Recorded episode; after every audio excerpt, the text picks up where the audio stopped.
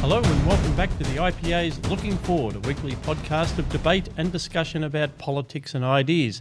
It's another pack show today as we unpack the closure of Holden in Australia by General Motors, the continuing reverberations of the High Court decision, and we also look at what's coming out of the United Kingdom in respect of the BBC. Is it also something we can do in Australia with the ABC?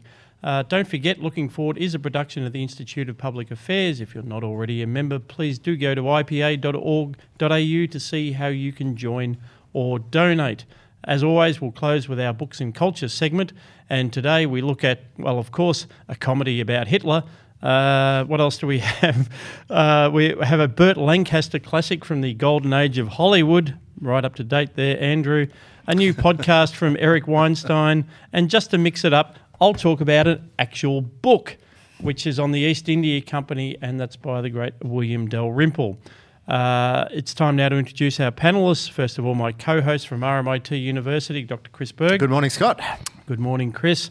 Uh, welcoming back our very regular panelist, Dr. Andrew Bushnell. Oh, not Thanks, doctor Scott. yet. Sorry. No, No, no, it's let's soon to be not, let's let's let's not be too presumptuous. Not everybody passes their PhDs. Whoops, yeah, Andrew. yeah, You know, I don't know whether you know this. Got a, got a bit ahead of myself Keep there. the sorry. pressure on a little bit more. I did, I did that to Aaron Lane once, and we had to cut.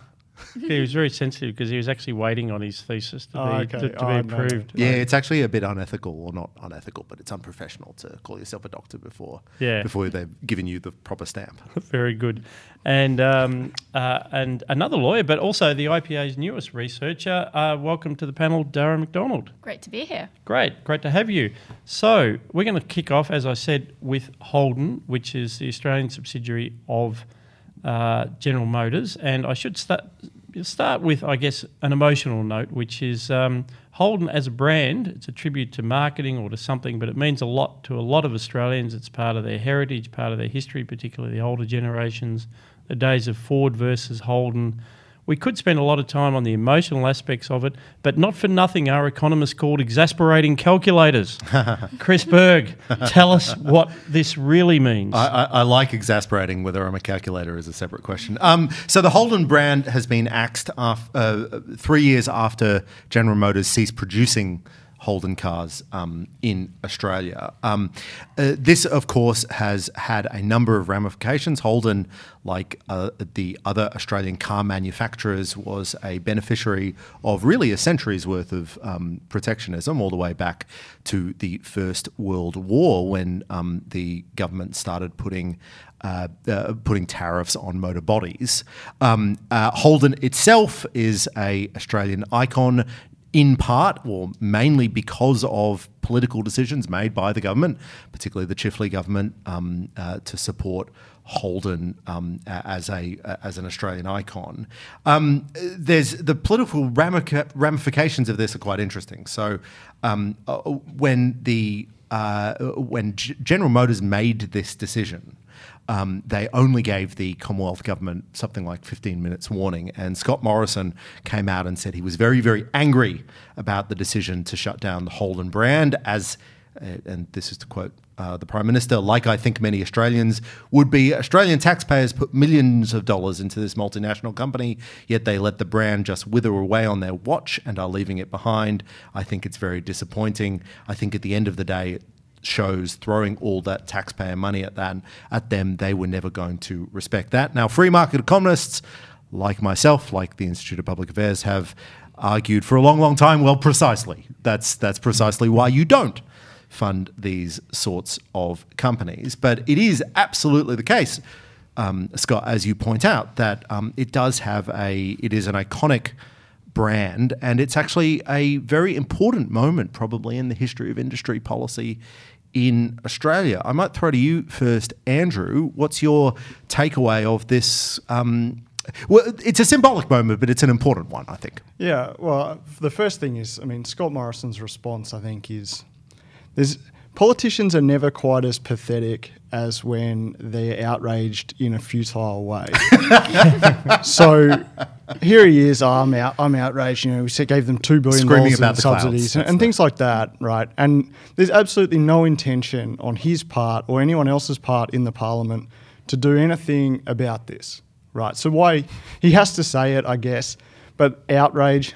And I, like I, I just It's, don't. it's a lot like it. the um, uh, just to interrupt you. It's a lot like when the treasurer traditionally yells at the banks for not passing on the interest rate. Like they're not going to change the law to require them to pass on the Yeah, interest ex- rate, and that would be terrible. ex- exactly. You just got to scream for a while. So I think it was Bob Katter that came out and said, "Well, we should just basically expropriate their IP and nationalise the brand." Yeah, Now, I, th- the- I think he actually said it should be mandatory that all cars have to be Australian. Yeah. You, So- Australians would not be so- allowed to buy any car not built in Australia. Now, a word in defence of Bob Katter yeah, one, Bob. is that is that um, at least that is taking seriously the idea that the Parliament might do something, right?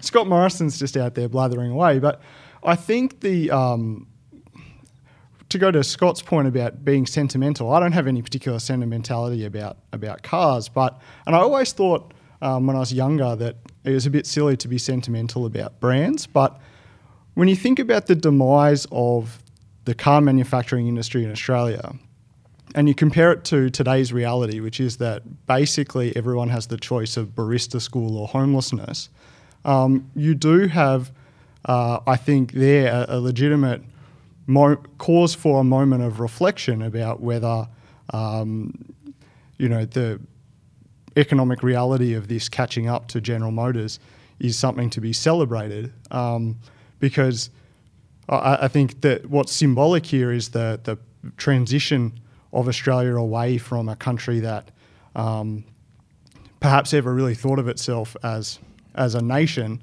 uh, towards basically a, a big Singapore. Well, I think um, there was never any. Uh, there was always a bipartisan idea, or who doesn't have an idea that wouldn't it be nice if we had a manufacturing capability in, in Australia? But the road that we went down, as Chris said, 100 years ago, was tariffs. And how did that work out? Not very well. I, I think um, Holden was kind of, you know, death by a thousand cuts in terms of regulatory uh, policy, but then at the same time, it was a kind of a corporatist Frankenstein that they kept on, you know, breathing life back into it with you know, subsidies and so on. So, I, you know, I don't have so much. Uh, it wasn't so much of a shock in a way because it's kind of been on, you know, on life support for quite some time now. Um, but yeah, as, as uh, lots of the panelists have uh, mentioned, that is very much an iconic brand, and certainly from growing up in country Australia, where it's you know it's very much the Holden or Ford family, or the you know people that are very much attached to not even wanting to drive a or get into a Ford because it's such a you know. Um, it's such a cultural phenomenon in that respect.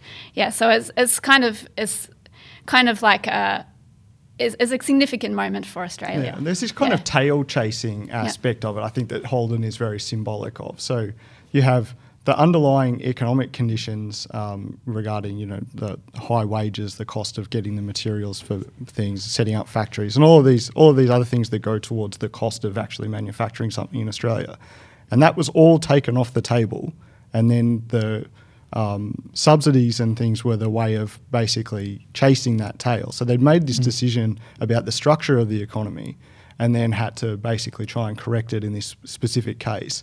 Um, and so again, this comes back to you know governments basically you know talk a lot about this. So you like you say, Scott, wouldn't it be great to manufacture cars?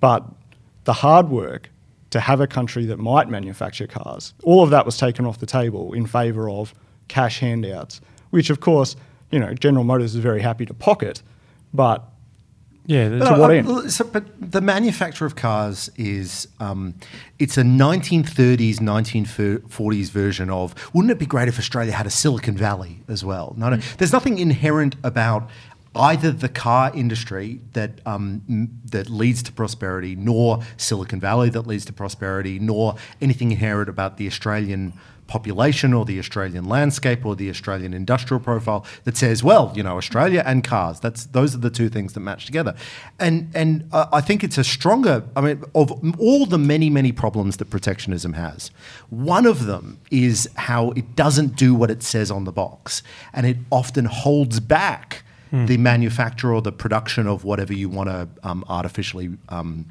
support rather than encourages it. And the, the thing that's quite striking, and having looked a little bit into the history of the car industry and its relationship to the um, car industry in the United States and Australia, um, is that we were well far behind on significant innovations, at least particularly in those key decades in the 1930s, 1940s, and 1950s. Our industry was about 10 years behind in getting some really key innovations like closed top cars and full steel bodies and all that sort of thing.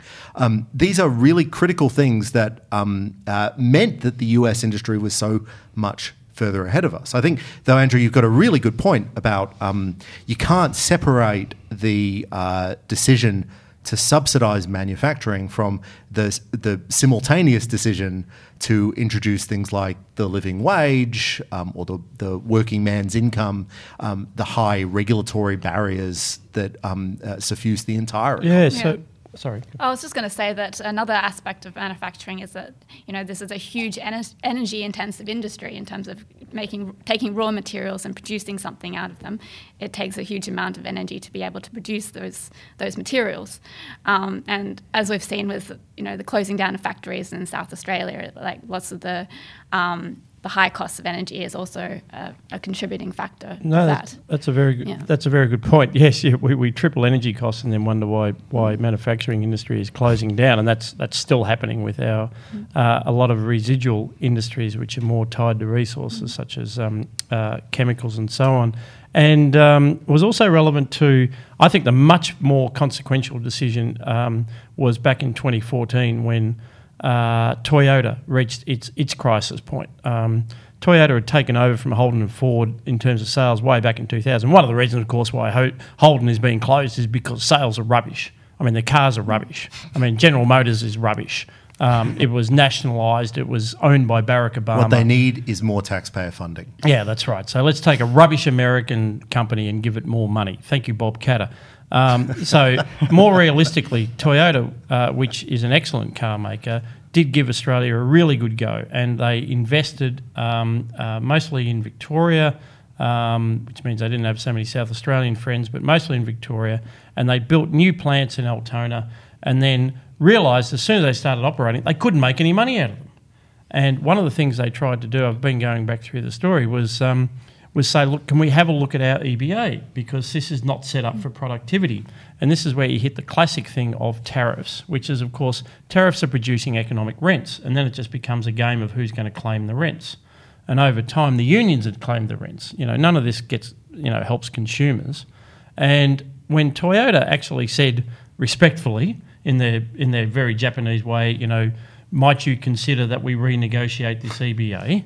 The AMWU went to the barricades.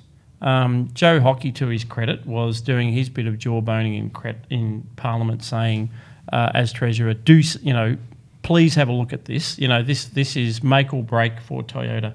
The union movement would not believe them. Uh, it would not countenance any change. They they fought changes to the EBA in court. Lo and behold, what did Toyota do? They said, "That's it. We're out of here." They had they had all you know four hundred million dollar plant on the books, which essentially they wrote off. So um, Holden is perhaps the most emotionally charged uh, exit uh, of the car makers, but I think the the end of the industry was actually Toyota. And and uh, if I can just hog the microphone, Chris, you talked about comparative advantage.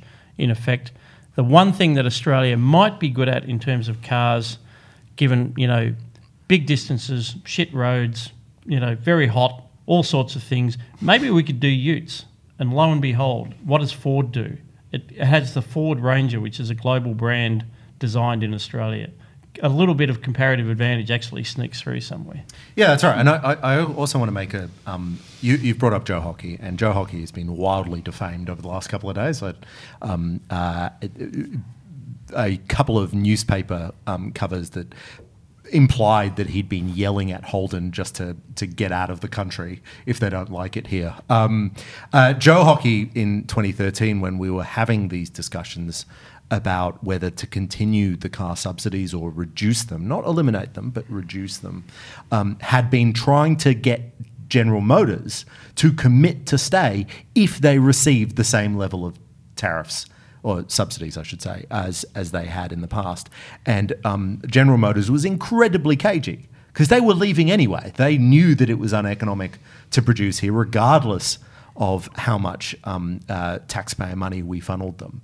Um, but of course, now the coalition government is being blamed because it should have supported the car industry more and more. Um, it does strike me, um, uh, Andrew, it does strike me that this comes in the midst of a conversation that's been happening in the United States around the role of industry policy, particularly on the conservative right. Um, I noticed that the, um, uh, the, the conservative economist, I think he is, Oren Cass, has set up a sort of post-free market conservative movement that he's quite a notable um, advocate of conservative industry policy. How do you see this tying into that conversation? Yeah, there's there's sort of two aspects to this that I'd, I'd bring up. The first is an is an aspect that used to be talked about a lot in Australia, but is not so much anymore, which is that there is a national security, national identity aspect to domestic heavy manufacturing that sets it apart from, say, Silicon Valley,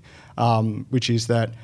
Um, it's a, there's a very long lead time towards manufacturing sophisticated military hardware, um, and that you need to have some sort of domestic manufacturing capability in so that it can be converted in times But of I've crisis. never understood that. So I remember um, uh, the Labor Party in 2007 saying this quite explicitly, like we're never going to build, be able to build fighter jets if we can't build cars. Now the idea, the idea that you can convert a car factory to a fighter jet factory seems to me, in in in any time frame, seems ludicrous. Yeah, well, knock it down. Look, it's it's it's it's not obviously a one to one substitution, but I think the argument usually is that there is some sort of uh, reserve capacity of of knowledge, engineering knowledge. Um, and um, as well as the supply chain, so the materials that go into these things are, are often the same. So I think, th- and then and and so that aspect of it is that um, for a nation to be able to declare itself a nation, it needs to be able to defend its territory. And part of that is having access to the materials that are required for that defence. So that's one aspect that doesn't get talked about a lot in Australia uh, anymore, um, which means that essentially our strategic reserve for military goods is Sorry. the market, the international market. The other, the Our other, closest Sorry, ally. sorry, I'm just hold that second thought, please, because I am going to interrupt. That's the story that's told. You're right. That's the story that's told. They are finding in, in Adelaide where that story was told, which is one of the ways Christopher Pyne justified, you know, the submarine decision, which is going to cost us like over two hundred billion dollars. It's like, oh, all those workers that came out of the car industry can now go and work on submarines. Um, with the greatest respect to those workers who are hard working, they'd got all their trade qualifications, they'd done everything they needed to do to work in the Australian car industry, such as it, such as it is. When they apply for jobs with the French, the French are like, "Wow, this is so far off what you need to produce something as complex as a submarine."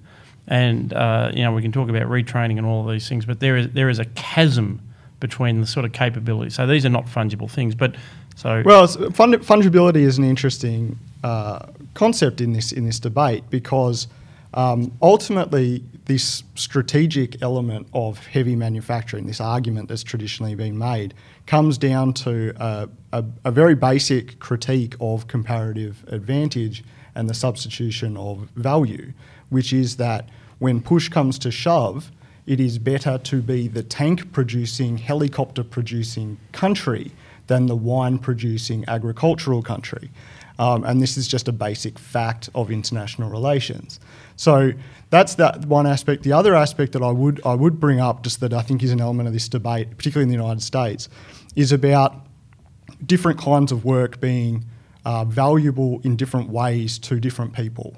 And in particular, heavy manufacturing, the, uh, the, the use of manpower, um, the idea that at the end of the day, a team of men will have produced something tangible. Um, and that, that having a, a, sort of a more beneficial psychological effect than, say, um, you know, God bless them, but selling tailored suits or whatever it is that we're all supposed to do now. Um, there is there is an aspect of this that is is based on a denial of, well, arguably anyway, uh, basic male psychology about what it is that makes men in particular happy, um, and that the the rising anomie, the the alienation that we see in our modern society, despite the surfeit of goods that we have, uh, comes down to a lack of meaning, but a lack of meaning that you derive specifically from being engaged in a team effort towards a tangible result. Did, I, I wanted Dara, how would you respond to that? Um, I, I think there is there is some value in, in that argument of you know that work in, in its essence has changed a lot from um, you know tangible manufacturing of goods to more of a services based industry.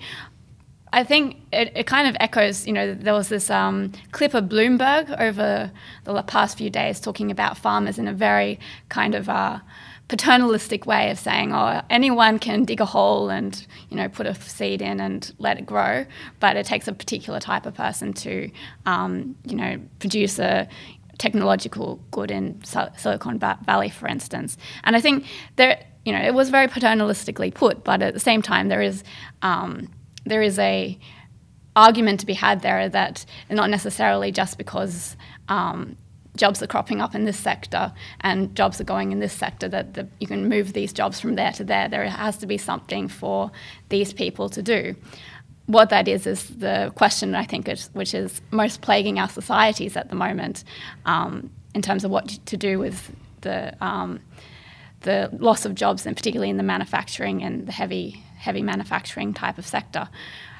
You know, and, and this is kind of why we've seen candidates like um, Andrew Yang crop up, and you know, with the sole policy of basically a UBI to help um, with the automation of particular jobs. And basically it, palliate people. Yeah, palliate people, exactly. I, I want to take yeah. up something, and this is a, um, a half-formed thought, but the idea that... This, um, this is looking forward. This, this is the place to do forward, it, mate. Yeah. So half-formed thoughts why, are our why speciality. Why not record your half-formed thoughts yeah. and send them out to listeners around the country. Um, so it, it, it, strikes me that if you follow the argument, the first argument that you made, Andrew, about um, the relationship between domestic um, capabilities and national security, um, uh, the idea that um, Silicon Valley versus, say, a manufacturing industry is wildly out of date, given the discussions that we're having right now about um, a, cybersecurity, B, um, should Huawei be able to build infrastructure in, in Australia, the UK, or the United States, each of which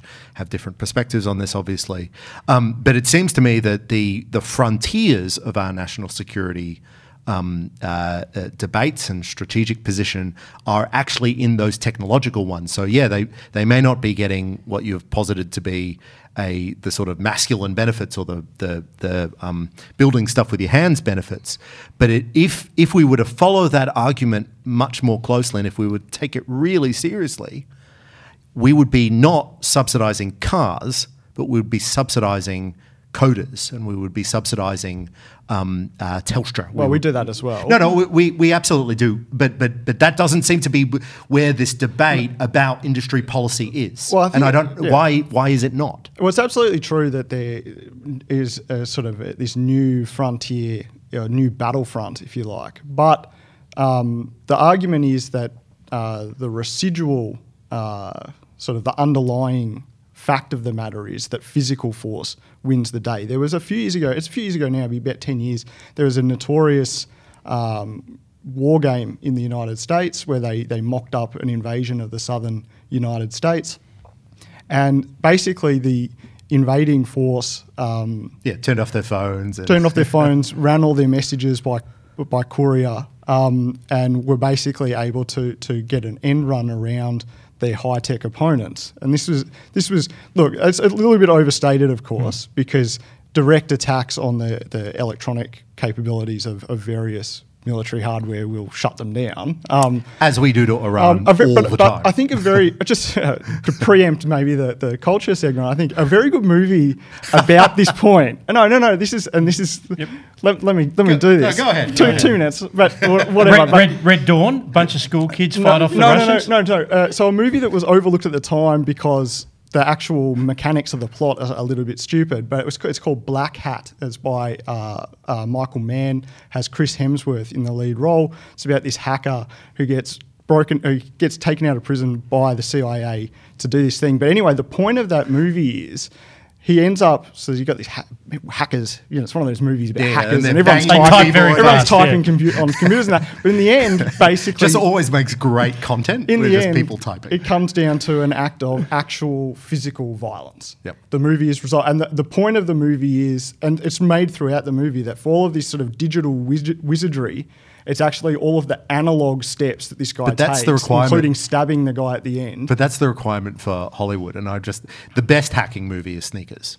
Um, uh, uh, and in Sneakers, it, it's it's all about cryptography and and um, uh, digital disputes and whatnot. But eventually, they just have to sneak in somewhere.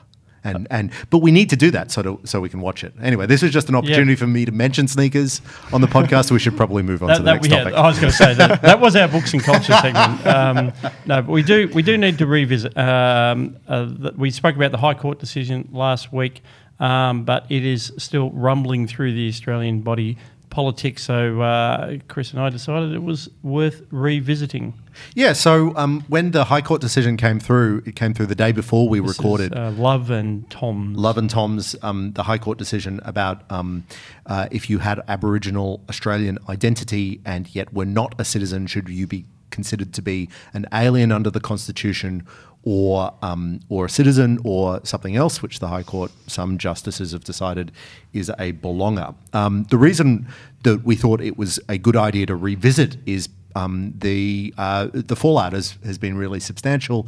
We read in the paper um, uh, lots of new arguments and lots of new concerns, lots of new um, uh, arguments by advocates as well. Um, I should say um, in defence of this case, but particularly how it interacts with um, ongoing debates about the voice to Parliament, constitutional recognition, and so forth. And of course, we we have the opportunity to talk to Andrew and Dara about it. I know both of you have been looking at these decision and its implication very closely. Andrew, I might throw to you. I've got and, a lot uh, of and uh, have law degrees. and and you have law degrees, which helps. a Um, long, uh, a long time ago.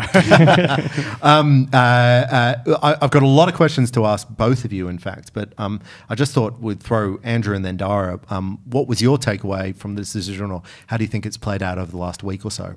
Yeah, I think you know we're only just starting to see now, as you say, some commentary pieces come out. Uh, It's taken a week for everyone to digest it because there were seven separate judgments. It's about a it's about 500 paragraphs long, the judge, the various judgments. So it's taken a while. Uh, I think, and and and to be honest, um, like I'm still forming my own views about exactly what it means. But the the top level message to take away from this, I think, is that the High Court has decided to read into the Constitution um, Indigenous identity as separate from now, or separate might not be the right word, but as a as a specific subset of what it means to be Australian. Um, so for most of us, our Australianness is determined by our citizenship.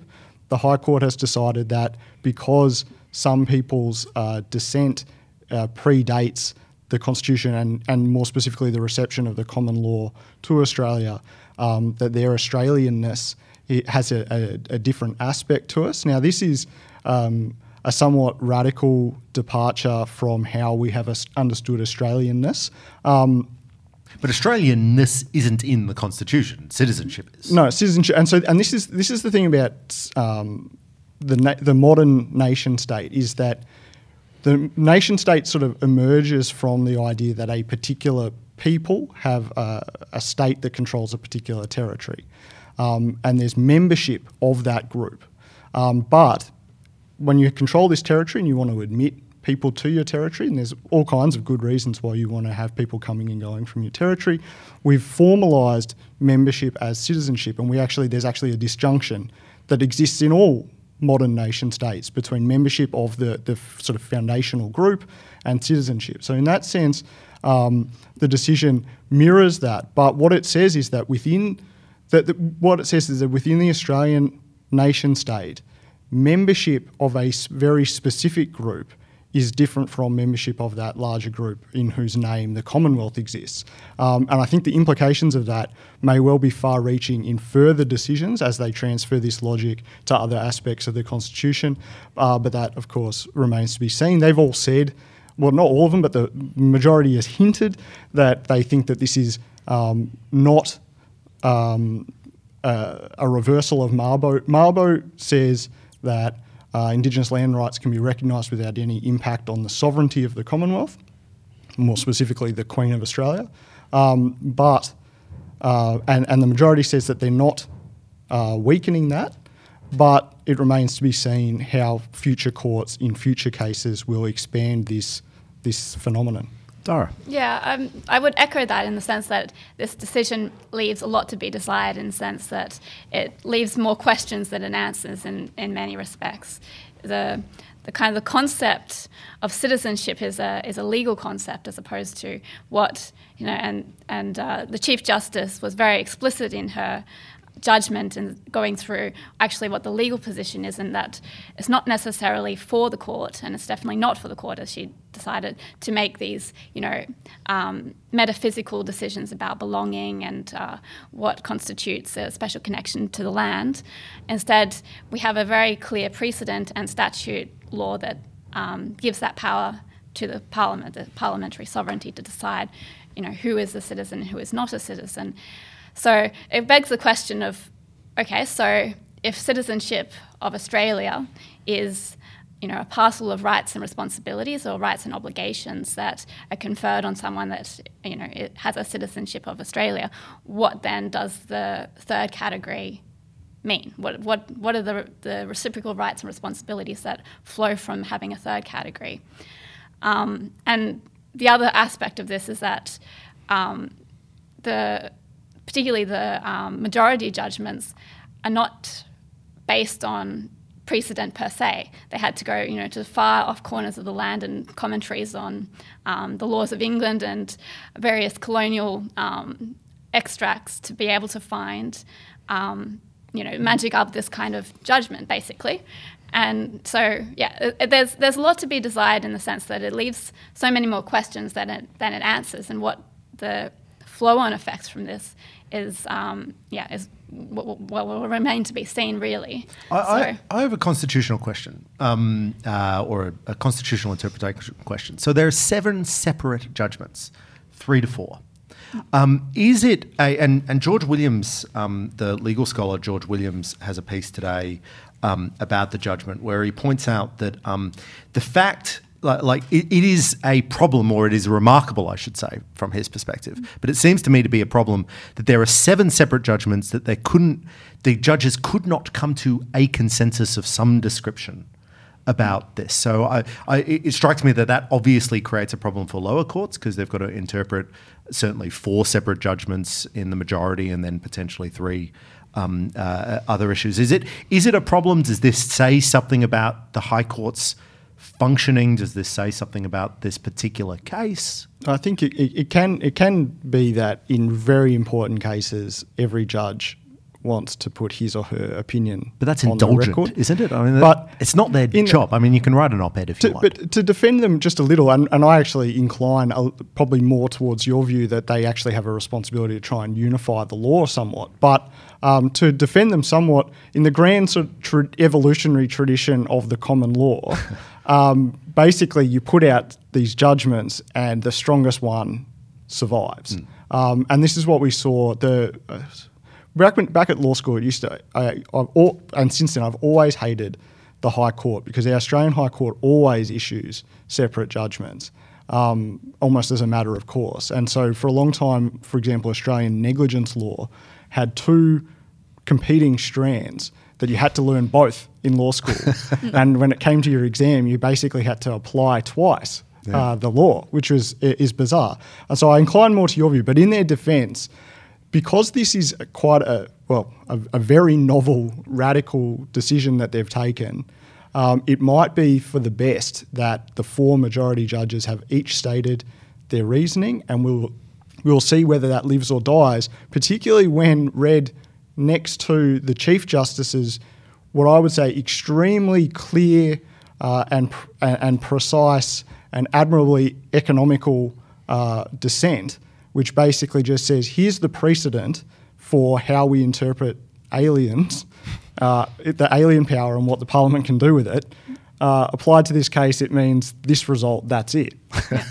yeah, I would agree with that as the one plus one equals two kind of judgment. Like a, you know, you look at the Chief Justice's judgment and it's this big, and you look at Edelman's, which is the the very egregious one, and it's like you know this big basically in in terms For of anyone listening on the it's- oh, podcast, uh, Dara's fingers went further apart. Yeah, tiny, tiny amount of paper for the Chief Justice and a lot of ba- paper for the egregious Edelman judgment. So, Visual gags yeah. much less effective Yes, on podcasts. yes, this is than- true. Um, I have something I wanted to throw in. So Edelman's judgment uh, by far the thickest, and and uh, we have got into me- metaphysics, but that was the word he used.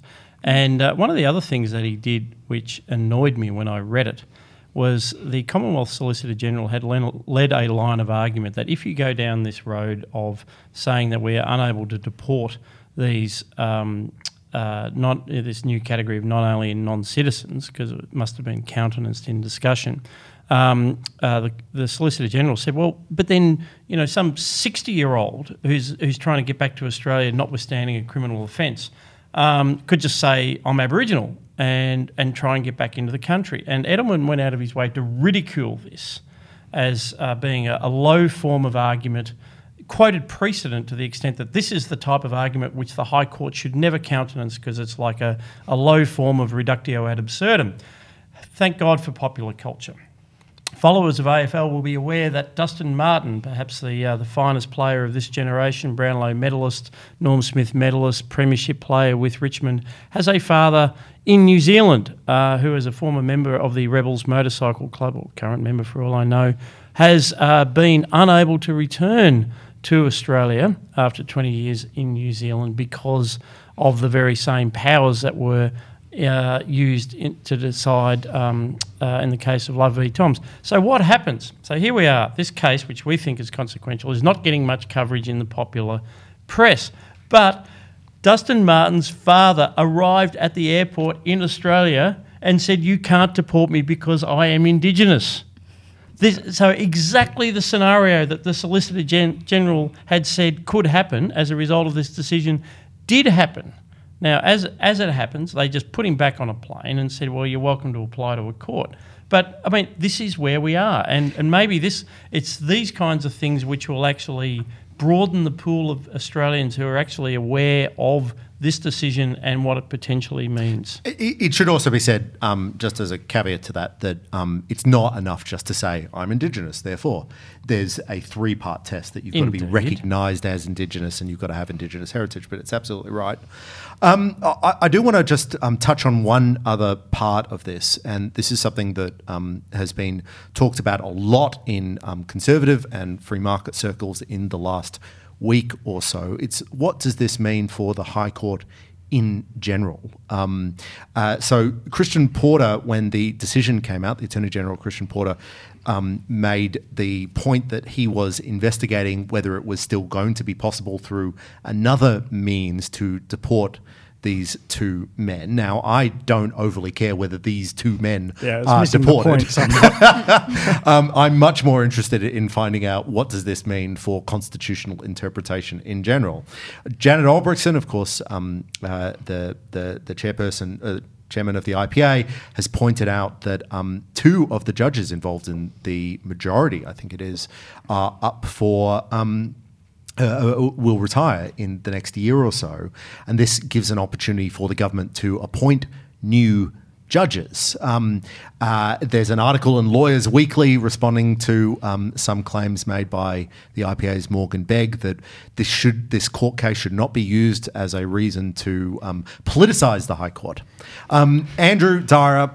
Should we politicise the High Court? well, this, that- this beautiful, yeah. unpolitical. Exactly. the, the, the, high, the High Court is already political, um, and No, it's- it's and, law, And, e- it's and even if we didn't describe it as political, I think it is a, a, a pretty gross distortion of the rule of law to suggest that we can't criticise the policy outcomes from legal decisions. That's not what the separation of powers means. The, the no, court, I've, I've read otherwise actually in recent days. it's not. It's not just well. The court says it. Therefore, it's. I mean, as that has with happened with Mabo, there there were um, separate judgments. The law was unclear. Uh, the Keating government decided it had to legislate to make the system uh, clearer. Um, So it's not it's not like uh, the parliament just has to do nothing. Um, now, as to the the, the politi- political makeup of the court, there has been a reluctance in Australia on the centre right to really engage with the court appointment process. Um, in Australia, we don't have big hearings. We don't have an up or down vote in the Senate. The Attorney General can basically pick whoever he likes. Um, and in this case, what, what this case has done is really focus our attention a little bit on do we have on our side of politics a clear statement of what we think a good lawyer actually looks like someone that we think we could trust to have these powers and do this job so we need to be clear about that and then there is definitely an aspect about putting the onus on the attorney general in a supposedly conservative government to do the right thing Three of the four in the majority were appointed by coalition governments. Two were appointed by Tony Abbott, who is probably the most conservative prime minister we've had. Certainly, um, you know, probably more conservative even than Howard. Um, so, how is it that we end up with the recommendations that get put on the attorney general's desk, leading to outcomes like this that seem to have upset so many of the government's own supporters? And I think that's those are the, the two questions: what's a good lawyer, and how do we get good lawyers' names in front of the attorney general? Dara, is there a um, Australian version of so it- Morgan um, Begg, when he was on the podcast last, was talking to us about the Federalist Society. The Federalist Society is notable not just for nominating um, a list of judges that they think, uh, a list of potential judges that they should think should be appointed, and of course the Trump administration has picked those up, but also building a idea what conservative legal theory actually is the originalist interpretation of the Constitution. Is there an Australian version of that? Is there? Unfortunately, Yeah. not so much. We haven't been, you know, focused on that in the recent past, and we see on the the Lawyers Weekly um, article that it was.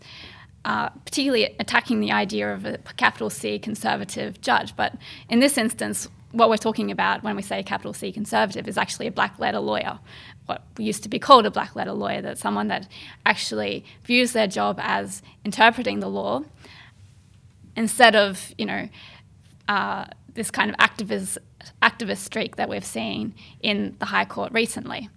Um, so yeah, th- there's a there's not really a, a body of, of work here that we can draw upon so much as in the US where they have the Federalist Society that is not just putting together a list which is um, based on criteria, but it's also going back in and looking at it in a philosophical sense of what, and particularly talking about the idea of originalism of interpreting the Constitution as it was written, um, as opposed to looking at other schools of thought around uh, constitutional interpretation and contextualizing it for the modern times, etc., etc. And you, So- you were saying that uh, the, the task of doing that in Australia might be a little bit harder than in the US because of the nature of our legal system and Yeah, so we don't have we don't have a test case.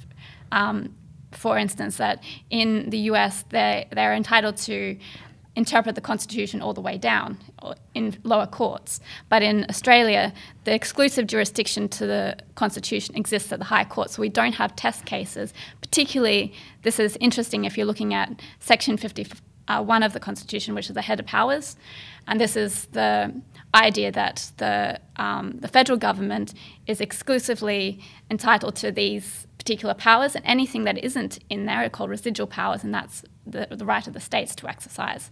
And in recent years, we've seen more and more the centralisation of the government into you know the federal federal government, precisely because these powers have been interpreted particularly broadly and in combination with the um, section 109, which is the um, the inconsistencies clause, that anything that is inconsistent between federal and state law, the federal law prevails. So this has also been interpreted broadly. So um, these these two clauses, in terms of actually which actually affect the nature of the federalised system of Australia, um, have no test cases in, in the lower courts. We can't actually. so you can't read a judgment by someone in, in the Supreme Court of South Australia or wherever. Yeah, That- and know that- what they that- think about the federalised system. because they can only Yeah. apply it. Yeah. And that's one, one of the one of the ironies that comes through in this judgment for people on the centre right. Um, and this goes to this question of what do, what's a good lawyer. Um, one of the ironies is that this judgment is actually very much outside of the normal MO of the High Court. The High mm. Court normally reads the power of the Commonwealth Parliament expansively. And so the one time that the High Court in living memory steps in to limit the power of the Parliament. Oh, but they can't do that. yeah, it's, it's, it's on this, and I think that that gives you an idea of of, of how radical the mm. majority judgments are. Mm. In that, I mean, certainly Edelman basically has to junk the entire line of precedent around the interpretation of the aliens' power. So, so when we ask ourselves, well, okay, if not these people, then who? Who would you like to have on the court? One of the key questions is um, which powers should be read expansively and which ones should not, yeah. Um, because it seems that the High Court perhaps has it around the wrong way. yeah. Now Edelman, because uh, he is, uh, was appointed when he was so young, I think has 24 years left on the High Court. So I guess the good news for looking forward is we won't be short of material for the next uh, 24 years. I look forward to discussing this in uh, That is in great, great news. 2040. But in the meantime, we, we do need a little bit of time, uh, which is probably to organise a gratuitous blo- plug for this book against public broadcasting by um, Chris Berg and Sinclair Davidson, because yeah. there is some noise out of the UK that. Boris Johnson and his advisor Dominic Cumming actually want to do something about the BBC. There is, and sometimes um, from the Australian vantage, given the, how much the ABC looks to the BBC culturally, um, organisationally, um, it's sometimes striking how strange the BBC's um, uh, financial setup is. So there's a proposal out of the um, UK, potentially from Boris Johnson's office or potentially just Dominic Cummings running his mouth, um, to move away from the license fee model that funds the BBC to a subscription model. So the subscription model would be something along a Netflix um, situation. Um, how that um, matches to free to air television, I'm, I'm not sure that they've totally decided. But the but the key thing is that they still have a license fee. So in the UK. Um, you pay as a TV, if you're interested in watching free to air TV or the BBC's online offerings, you have to buy a license for £154 a year, 154 um, uh, pounds and uh, uh, per year for a color license, and if you only want a black and white license, you can buy that at fifty-two pounds a year. Um, now, uh, the question might be, what if I don't want to pay that? Um, well, it's against the law. You have to you have to pay it if you want to watch the television. How do they know if I'm watching television? What a great question! I'm glad you asked. They don't really know. Um, there's been all sorts of histories of pretending that they can figure out all sorts of things, but nonetheless technically you have to buy the license fee. It dates back to a very, very um, past era when we didn't have the technology to actually charge people for the use of um, television broadcasters. In Australia, we had this as well. So the ABC was originally funded um, through a license fee arrangement. We got rid of that in 1948 when um, the ABC came to the Chifley government, asked for a license fee increase, and instead of nationalising the entire broadcasting sector, the Chifley government decided to um, just um, uh, pay the ABC out of general revenue. I think it's iconic. Um, sorry, I think it's indicative that this proposal of the um, uh, of number ten is very unlikely to go anywhere, given um, the response that it's had um, and given the role of the BBC in um, the public mind. But um, Dara, I might throw to you first. What what's your take on this? Um, trying to get rid of this bizarre anachronism. Well, I, I just wanted, wanted to add to your comment of um, that it's against the law and it's a strict liability offence as well. It doesn't matter why you didn't pay your license fee. It doesn't matter that you know you, you couldn't afford a loaf of bread. If you get hauled over to court, you have to pay a People one thousand dollar fine at yeah. least. Yeah. So it's not it's not at all. Um, if if anyone was going to argue that this is a poll tax, I think they have a particular. um, you know, a leg to stand on there. And the other the other aspect is that they, you know, they have the goons that go around and they count how many televisions you have in, in your in your home. And if it, it looks like it's plugged in, then okay, yes, you have to pay the tax. Um, so yeah, th- it, it is completely anachronistic. And but uh, in this instance, it actually has worked out better because this actually can trigger a, um, an argument that this should be a subscription model as opposed to a forced model and actually have a humanitarian leg to stand on in a sense. Um, particularly if you look at it from a you know a legal point of view that this is a strict liability offence. Um, yeah, so I, I think that this is a very interesting conversation, and I don't know how we can pick it up into a, into the Australian context where you know the the you know one billion dollars that we send to the ABC is siphoned off in our taxes, and we don't necessarily notice it coming out of our pocket in the same way. Um, but yes, yeah, so it's a very interesting debate, particularly also when it, you, you, take into the cultural aspect of of the BBC and um, that it is gets as much ire around bias and um, this sort of aspect as well yeah. compared to what's what what is actually the argument though that uh, Boris Johnson and Dominic Cummings are running for this because there's a number of different arguments you might take. So for Chris, it's redundancy um, would be the argument. Yeah. One would be political bias. One would be um, the cost that people shouldn't have to pay it if they don't want to, if they don't use it. Um, because the reason I ask that question is because the Conservative Party recently expanded its majority largely by taking seats off uh, Labor in working class areas who the, uh, who are accustomed really to having the BBC. Um, they're probably more likely to support the retention of the BBC. Mm. And I'm wondering how this fits with how the Conservative government actually won the last election and whether they've taken seriously the reasons why they won.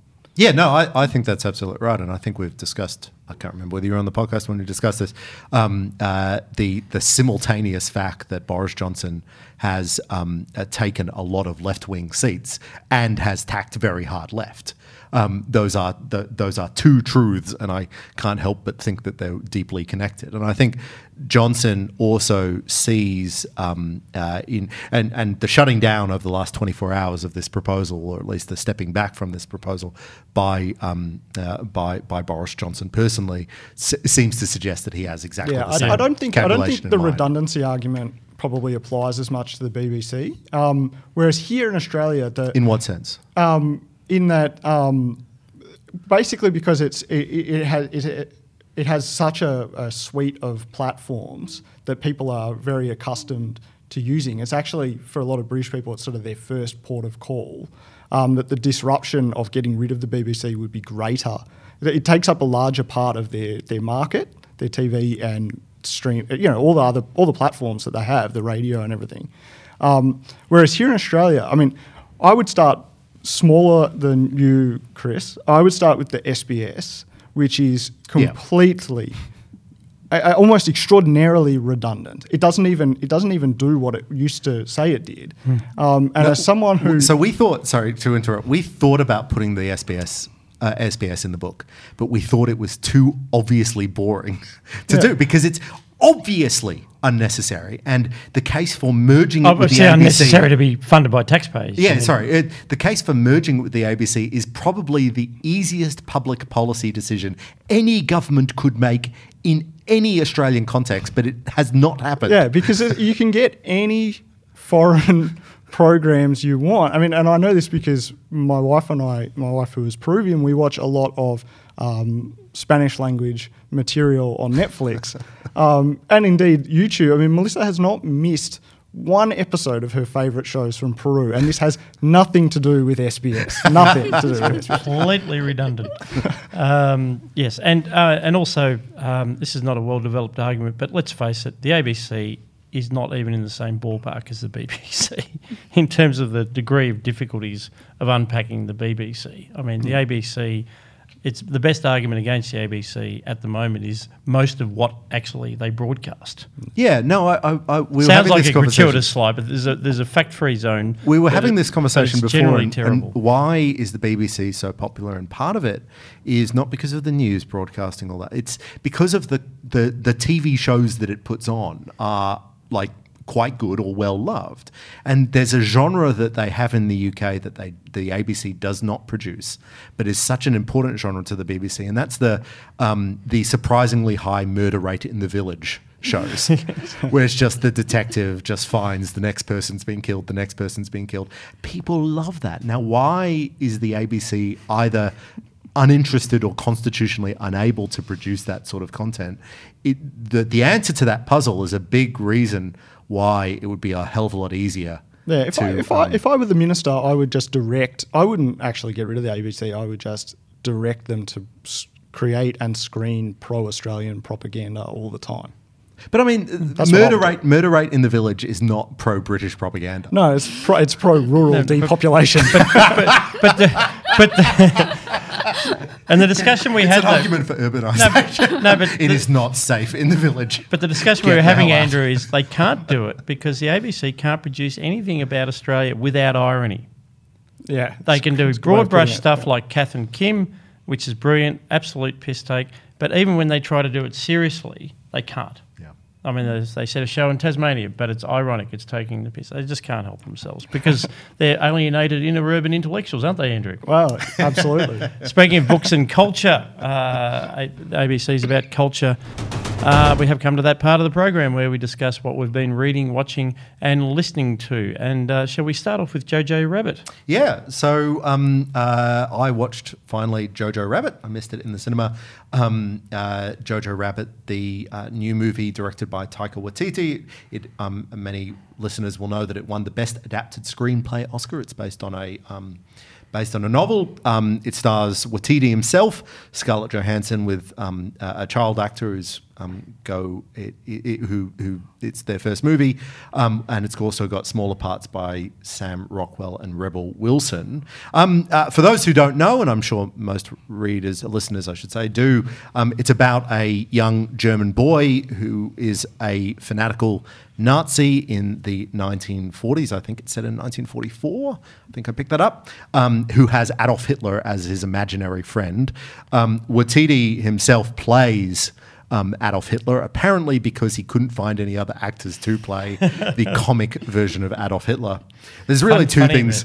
There's there's two fairly um, simple observations to, mo- to make. Um, this is a very very um, well done addition to the genre of Nazi themed comedies, of which there is a small but influential number. Life is Beautiful, of course, which I think won the Oscar. Andrew, I'm looking at you. Won an Oscar um, Yeah. some years ago. The Roberto great Dick- Benigni.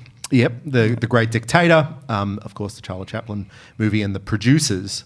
Um, uh, but Waititi himself is like a sing- a one man New Zealand film renaissance. His films are uniformly incredible. He has managed to um, really do challenging films or simple films and make them more challenging or make them more interesting. Um, and it's very much well worth watching. The other thing I've written down is anybody seen the movie Who? Uh, the, the other Nazi themed comedy is um, Look Who's Back. Has anybody seen Look Who's Back? Oh, yes, So I did. It's a a 2015 German movie Yes. about what happens if Hitler just turns up one day. And it's he, he, he wakes up just outside the bunker and like, oh, it's 2015. Yeah, and and uh, it, the movie doesn't quite work, and there's um, it, it, it tries to have a bit of a cinema verite where they get real Germans to to talk to this fake Hitler and say, oh yes, you did really well in the time, and so it's supposed to be an expose of how racist Germany still is. But um, uh, anyway, that's all I. Really Yeah, have but there's to add the, about the, that. the producers, of course, is the other the Yeah, big one that yeah. makes fun of, and and this is because the the the Nazis had such a unique sense of style, to put it to put it one way, um, that they actually, you know, they lend themselves to parody because it's just quite ridiculous. The Um, Hugo Boss suits. Yeah, it's all the it's all the you know really sharp tailoring and the and the and the stylized like design. Um, the whole aesthetic uh, lends itself to a kind of parody, except for the extraordinarily terrible things Yeah, that they but- but, did. I mean, so it's a is- is- it's a fine line Is there to something walk. to is there something to say about comedy out of horror? Yeah, I, th- I think. How do you find a way in to something as awful as the Holocaust? It, it, it's. Um, I was watching Spielberg the other day, and what it took for him to get uh, uh, to make Sch- Schindler's List, and uh, so what's that? Late eighties, um, No, ninety four. ninety four. Okay, so you know, fifty years after The best year in movies. Yeah, yeah. 50 years wow. after the, the end of the war to find a way to tell the story of, of Auschwitz. Um, and until then, it had only been Mel Brooks who could who could talk about the Nazis um, and and who these people were because um, only comedy could find a way in. And maybe over time that's that's changed and we have some historical perspective. But um, popular culture, I think, is a is a good way. Yeah, and, I think there's a, the the caution is around um, not making not making World War II and, and Nazi Germany seem banal. like just another just another quirky occurrence in human history. Um, so I think that's the the fine line that people have to walk is that because on one hand you you want to you want to you know laugh at these people for their ridiculous beliefs and things, but on the other hand you want to make sure that um, the consequences of it aren't aren't downplayed. And I think um, you know if he's been able to do it, I haven't seen the movie, but if he's been able to do that, then that is quite some trick. Traditionally, what they do, and the producers is not this um, example, but they start light and end dark. So um, uh, that's the strategy that Life is Beautiful used. It starts light and ends quite dark and, and very sad and serious. And in fact, Jojo Rabbit is not just a comedy all the way through. It's actually it actually becomes quite affecting and quite powerful um, because you know it it brings out those themes and it says Yeah. interesting things. And, and my kids went. So, so you know, we should never forget. And if that gets 15 year olds in cinemas knowing something about the Nazis as opposed to nothing, which is what you get at school, um, then it's a good thing. Yep. Dara. Uh, actually, I'm, I'm following on the theme a little bit um, in the sense that my podcast recommendation is The Portal with Eric Weinstein. And he's the original coiner of this concept of the intellectual dark web. So the portal is the concept that we're stuck in this kind of um, humdrum kind of existence and we need the way out. We need the way out of, you know, all these different uh, institutional uh, complexes that we find ourselves in, whether it's academia or uh, the mainstream media or whatever the case may be. Um, the portal is kind of trying to find the heterodox view in this cir- circumstance and getting getting the hell out of this, you know, industrial complex of the university or whatever it might be. Um, the first episode, though, is incredibly interesting because he interviews his boss, Peter Thiel, um, and they talk about the dichotomies in their relationship. The first being that he's They're always the most honest Yeah. interviews with And- your boss. Yeah. that's. He's, he does come across as quite sycophantic, perhaps even in awe of Peter Thiel. yeah. Well, Peter, Peter Thiel made well. He's made a lot of money out of out of PayPal and Facebook and, and oh. various Silicon Valley ventures, and he's worth a couple of billion. So yeah, I'd be sycophantic too. Yeah, yeah. Why not? Yeah. So they interview. He interviews him, and they they talk about the dichotomies in their relationship. First being that he's a you know a libertarian right wing economics you know economist, and then also that he you know he supported Trump, and then obviously Eric Weinstein is a bit to the left, left wing in terms of economics and so on. So they're talking about these dichotomies in their relationship, but also where they meet in the sense that they also think that there's a stagnation problem in terms of technology. That you know, if we went, uh, you, if you took someone from you know 1940 to here to the present day, they would be astounded. But if you took someone from you know 1980 to now, you know, apart from the phones and the laptop and these sorts of things, is basically we're not driving around in you know.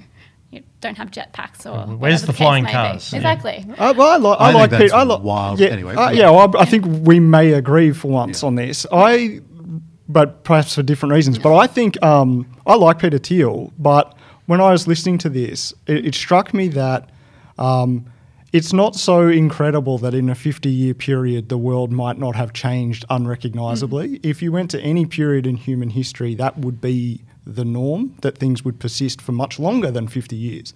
Um, and so I think there's this kind of, um, among sort of accelerationist types, if you like, the, there's this kind of longing for permanent revolution, and they're disappointed that the timeframes for development because of physical time bounded human beings being what they are, they get disappointed by that. And I just, th- that's the part of his analysis where I'm like, so like, so what, right? So what that a car is still a car? So what that um, a TV is still a TV? I mean, At least we've got a taco that can Yeah, actually stand up on a table. But I, there is that, progress. That is true. Um, I don't know who has hard tacos, but those are strange people. Um, but uh, no, I think that's uh, uh, the biggest change that has happened in hundreds of years. I would say would be the massive communications revolution, which is hard to see but easy to feel. Um, insofar as you can instantly at any time have any human answer to any question that you want. Now, that has incredible political consequences um, uh, because, rightly or wrongly, people, um, you know, we, we get lots of complex um, conspiracy theories. We get lots of um, uh, interesting political movements from left and right and centre and from, from, from wherever. But that is a enormous change, and it's really easy for us to forget how um, radical a change it was. And I remember starting when I started at the IPA, I would ask people who'd been at the Wait. IPA for much longer I'm, than I. I'm looking at the clock here, Chris. Okay. Is this going to be a long story? No, no. I, would- I would ask them how, When on, I earth, started how on earth would you do your research? And they would say we would go to the library. And I, what do you mean you go to the library? Wasn't that incredibly time consuming?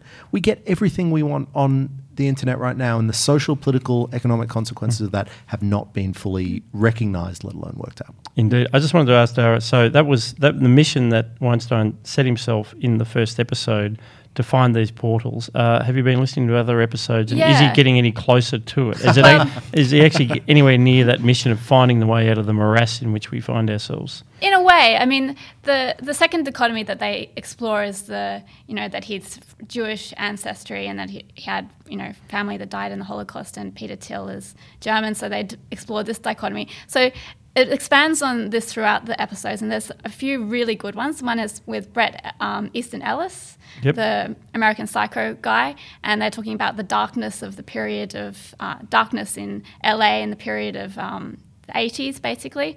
And that's an interesting kind of window into how the world has changed. And then the no- other one is with uh, Julia Lindell, which is uh, the granddaughter of an SS officer, which he invites into her his house, um, basically, and, and stays with him. And they do a podcast ex- exploring kind of how she's come to terms with her history in that respect. So there's a few very dark ones and a few very light ones. Um, but yeah, they're very interesting conversations that kind of take you out of the normal normal paradigm of, of human conversation in, in this age. Very good. Uh, Yeah. Well worth a listen. I might uh, jump in here with um, just to mix it up with a book. Uh, what I am holding up is uh, William Dalrymple's The Anarchy. Um, uh, Dalrymple made a tour. He's a uh, famously an historian of India. Uh, he came to Australia a few months ago, and I went to um, see him talk, um, which I'm glad I did because he basically summarised the whole book for me. Um, it's taken taken me a while to plough through it, but this is a history of um, it's so it's called the Anarchy, the relentless rise of the East India Company, and I must admit it uh, it did I hadn't never really thought about how astounding it was that you know we talk we know about the British Raj, uh, Queen Victoria, Empress of India, blah blah blah blah, but of course it was not the English government which ever set out to conquer India. Well, no one set out to conquer India.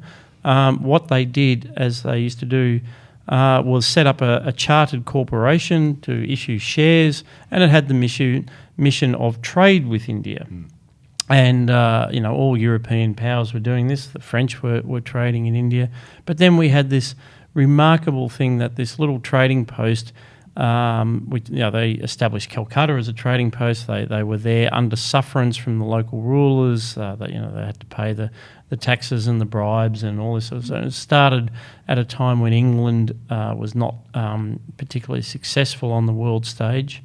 And then uh, in the 18th century, they went from being um, a bunch of traders with, with bodyguards to having the world's largest army and you know ruling all of Bengal and subjugating the, the Mughal emperor and getting him to give a fig leaf of legitimacy to their to their so-called concession. Essentially, they ruled India, and um, uh, and then in later periods ex- extended that you know to the to the parts south and west. I mean, it's just astounding that this was.